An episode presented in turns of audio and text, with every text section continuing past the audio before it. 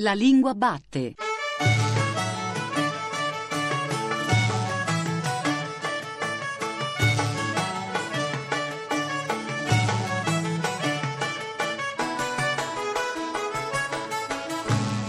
Buongiorno, buongiorno da Giuseppe Antonelli e bentornati anche stamattina all'ascolto della Lingua Batte, il programma di Radio 3 tutto dedicato alla lingua italiana e stamattina, come novelli Indiana Jones della lingua, andiamo tutti insieme alla ricerca delle parole perdute e dei modi di dire che spesso non si dicono più.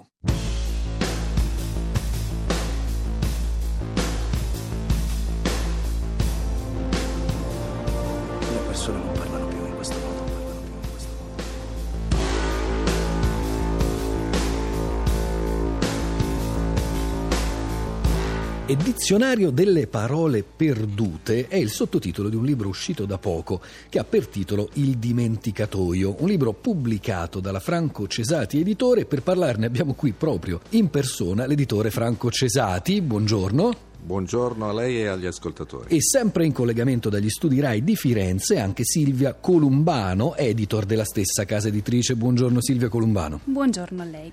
Allora, cominciamo col raccontare la storia di questo libro, perché è un libro che non ha autori o autrici né sulla copertina né sul frontespizio, eh, perché è un libro nato da un'iniziativa collettiva, è un'opera a più mani, ma vorrei sapere da lei Silvia come è nata l'idea e come si è sviluppata. Allora, il dimenticatoio nasce nella redazione della Franco Cesati Editore, eh, quindi tra noi redattrici della, della, casa editrice. A spingerci è stato il nostro amore profondo per le parole della nostra lingua, perché comunque la nostra casa editrice si occupa di eh, pubblicare testi di letteratura e di linguistica e quindi parte da, da una consapevolezza che di eh, queste nostre parole dell'italiano ne usiamo troppo poche nostre, nella nostra comunicazione quotidiana. E quindi ci siamo dette perché non riunirle, riunire insieme quelle che non si usano più, si usano troppo poco. E quindi ci siamo dette perché non pubblicare un, un libro che rimetta insieme, riunisca le parole perdute, quelle che noi consideriamo le parole perdute. Nell'introduzione si dice ci capita spesso di scovare parole perdute nei libri che correggiamo, in quelli che usiamo come fonte per riscontrare citazione. Cesati, ma le lasciate queste parole perdute nei libri che pubblicate oppure cercate di convincere gli autori a sostituirle con parole più comprensibili? Come dico sempre io ai miei redattori, la scrittura e lo stile del, dello studioso, del ricercatore o di chi pubblica con noi un volume deve essere rispettata. Se ci sono parole assolutamente improponibili, forse facciamo un post-it, apriamo un dialogo con l'autore, ma eh, l'autenticità e l'originalità della lingua e quindi anche delle parole soprattutto è lasciata ovviamente all'autore, ma questo è diventato, come diceva prima Silvia, fonte inesauribile perché la scrittura, differentemente dalla, dalla, dalla oralità, è molto più ricca, è molto più attenta, è diventato fonte inesauribile di idee per questo volume abbacinare Camuso, Facondi a imbolsire, obnubilare, meditabondo e tante altre, perché le parole riportate sono quasi 2000. Tra l'altro c'è un impaginato molto mosso, pieno di illustrazioni, fumetti, frecce. Ci sono però dei casi in cui queste parole sono perdute, ma non per tutti. Mi ha colpito vedere, fin dagli esempi che voi riportate in quarta di copertina, l'irreorre, perché questo, per esempio, è qualcosa che fa parte del mio lessico familiare. Io, da quando sono nato, da quando ricordo di aver sentito parlare mia madre, le ho sempre sentito dire: Ah, dai, non metterti lì a fare il reorre, smettila di fare il reorre. E quindi la usavo spontaneamente fino a che non mi sono reso conto che le persone con cui la usavo sbarravano gli occhi e rimanevano completamente basite, stupite, interdette. Che significa il reorre, Silvia Columbano? Allora, il reorre è un'espressione usata per indicare parole o tergiversazioni che denotano incertezza, quindi indecisione, quando comunque non siamo sicuri di quello che diciamo, quindi siamo lì e diciamo ma sì, no, comunque siamo indecisi, quindi tergiversiamo.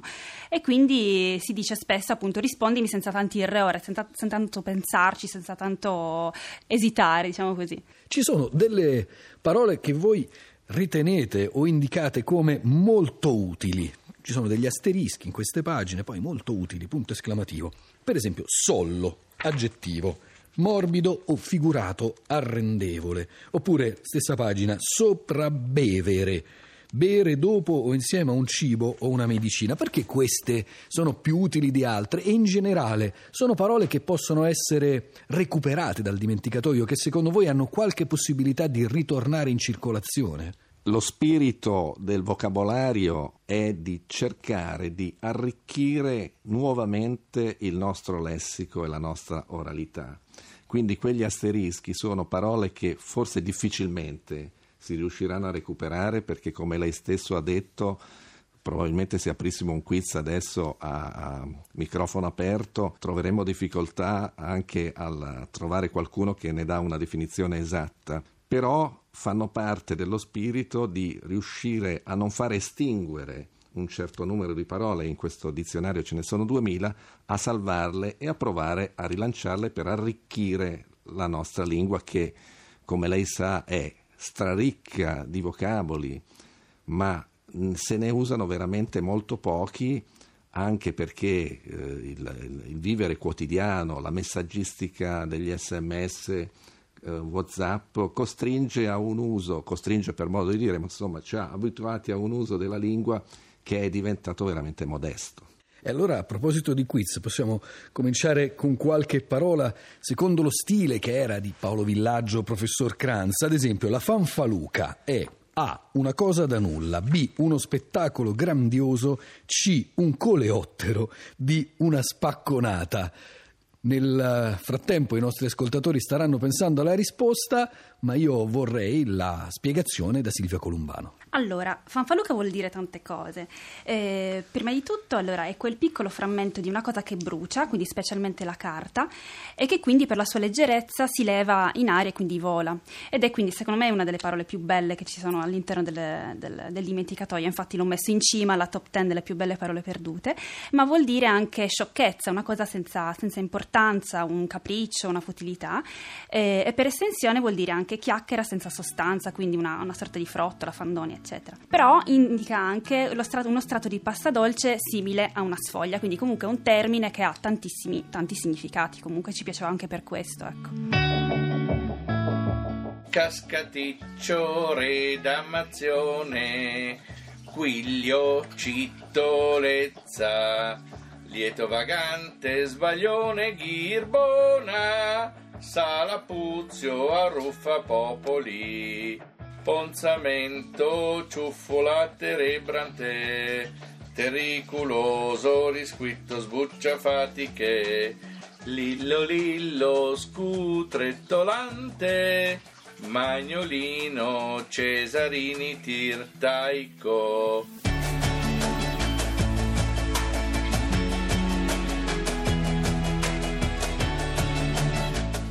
Redamare, redamazione. Ecco che Lillo Lillo Jean Blanchard ci racconta, anzi ci canta un po' delle parole dell'ufficio Resurrezione Parole Smarrite, quello creato da Sabrina D'Alessandro. C'è anche un libro tratto da questa attività. Qui eravamo all'asta di parole, al passaparola, come veniva chiamato nel sito. Ecco, questo ci riporta alle parole perdute anche da un'altra direzione, ovvero alla fortuna che hanno queste parole negli ultimi anni, una fortuna editoriale che rispecchia però una grande attenzione da parte dei parlanti, delle parlanti comuni, Franco Cesati. Eh sì, ci sono parole che sembravano completamente perse e che improvvisamente tornano di gran moda. A me viene da dire una parola che è un po' a cavallo, che è vintage.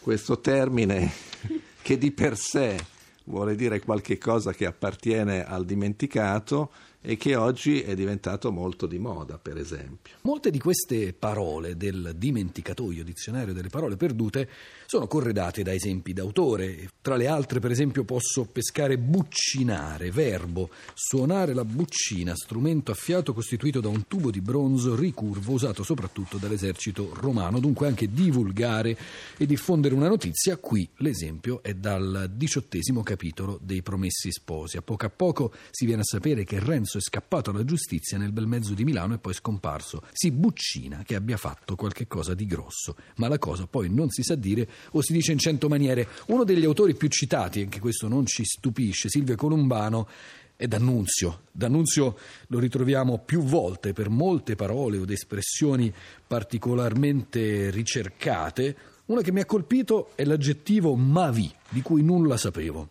Allora, mavi è lo stesso una delle mie parole senz'altro preferite e indica una tonalità in realtà di azzurro. Alcune delle parole più interessanti di, di questo dimenticatoio sono proprio relative ai colori, eh, perché spiegano delle sfumature. Quindi eh, appunto Mavi indica una tonalità di, di, azzurro chiaro e dunque diciamo che tutte queste parole insieme a Mavi ma anche altre eh, aiutano le persone che leggono a eh, utilizzare un linguaggio più, più, ricco, quindi a parlare più, in modo più incisivo, più preciso e ricercato e accattivante. Secondo me questo è un po' il, il, il quid di questo, di questo libro. Ecco il quid di questo libro. D'Annunzio scriveva nel piacere il mare aveva il color verde d'una foglia d'aloe e qua e là il color mavi d'una turchia macchina liquefatta. Ecco, possiamo dire, Columbano, Cesati, che questo libro, libri di questo tipo, servono proprio ad ampliare la tavolozza delle parole, visto che stiamo parlando di colori, servono a rendere più ricco il lessico, ad avere maggiori sfumature. Tutto questo è senz'altro vero, ma qual è il pubblico a cui vi rivolgete? Perché sì, persone che scrivono, aspiranti scrittori, ma tutto questo finisce col rendere le persone più faconde, a proposito di parole che sono qui nel dizionario? Indovinare qual è il target di un libro è sempre molto complicato, però stando in più saloni e in uh, molti avamposti che sono le librerie e guardando le persone che hanno acquistato questo libro, scopri che c'è una trasversalità pazzesca, nel senso, prima di tutto, la lingua italiana, come lei sa, in questo momento sta curiosamente vivendo una fortuna editoriale eh, senza precedenti. E questo è il primo dato, saper scrivere, saper mettere il punto e la virgola, saper parlare, è diventato una, diciamo una moda editoriale. Certamente questo libro ha più interlocutori. Abbiamo fatto prima l'esempio, e lei ha giustamente rilevato alcuni scrittori, D'Annunzio, c'è molto Pasolini, c'è Bassani, c'è Cassola, alcuni scrittori contemporanei forse potrebbero attingere da questo volume una certa ricchezza di parole eh, forbite, eh, più ricche, più eh, analizzate con attenzione.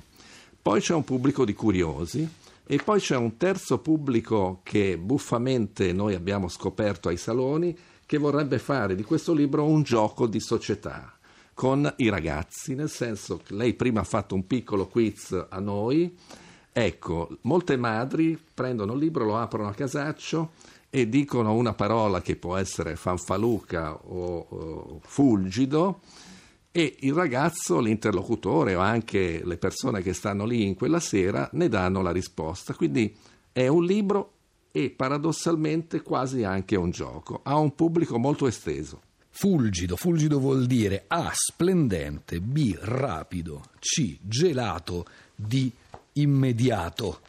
Silvia Columbano. Ma direi la direi anch'io.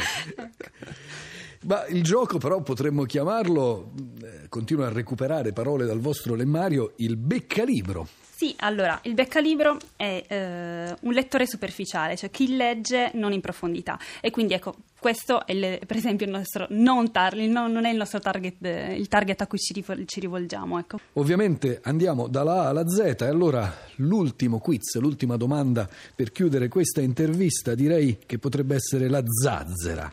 La zazzera è un tipo di musica bandistica, una sporcizia ostinata, è una capigliatura lunga e disordinata o è una pigrizia sonnolenta? Potremmo anche lasciare aperto questa volta il quiz e lasciare ai nostri ascoltatori il gusto di rispondere. Io ne approfitto per salutare Silvia Columbano e Franco Cesati, grazie per essere stati con noi e ricordarvi il libro di cui abbiamo parlato, ovvero Il dimenticatoio, che è nient'altro che una raccolta, un dizionario, come si dice nel sottotitolo, di parole perdute e dunque adesso ritrovate.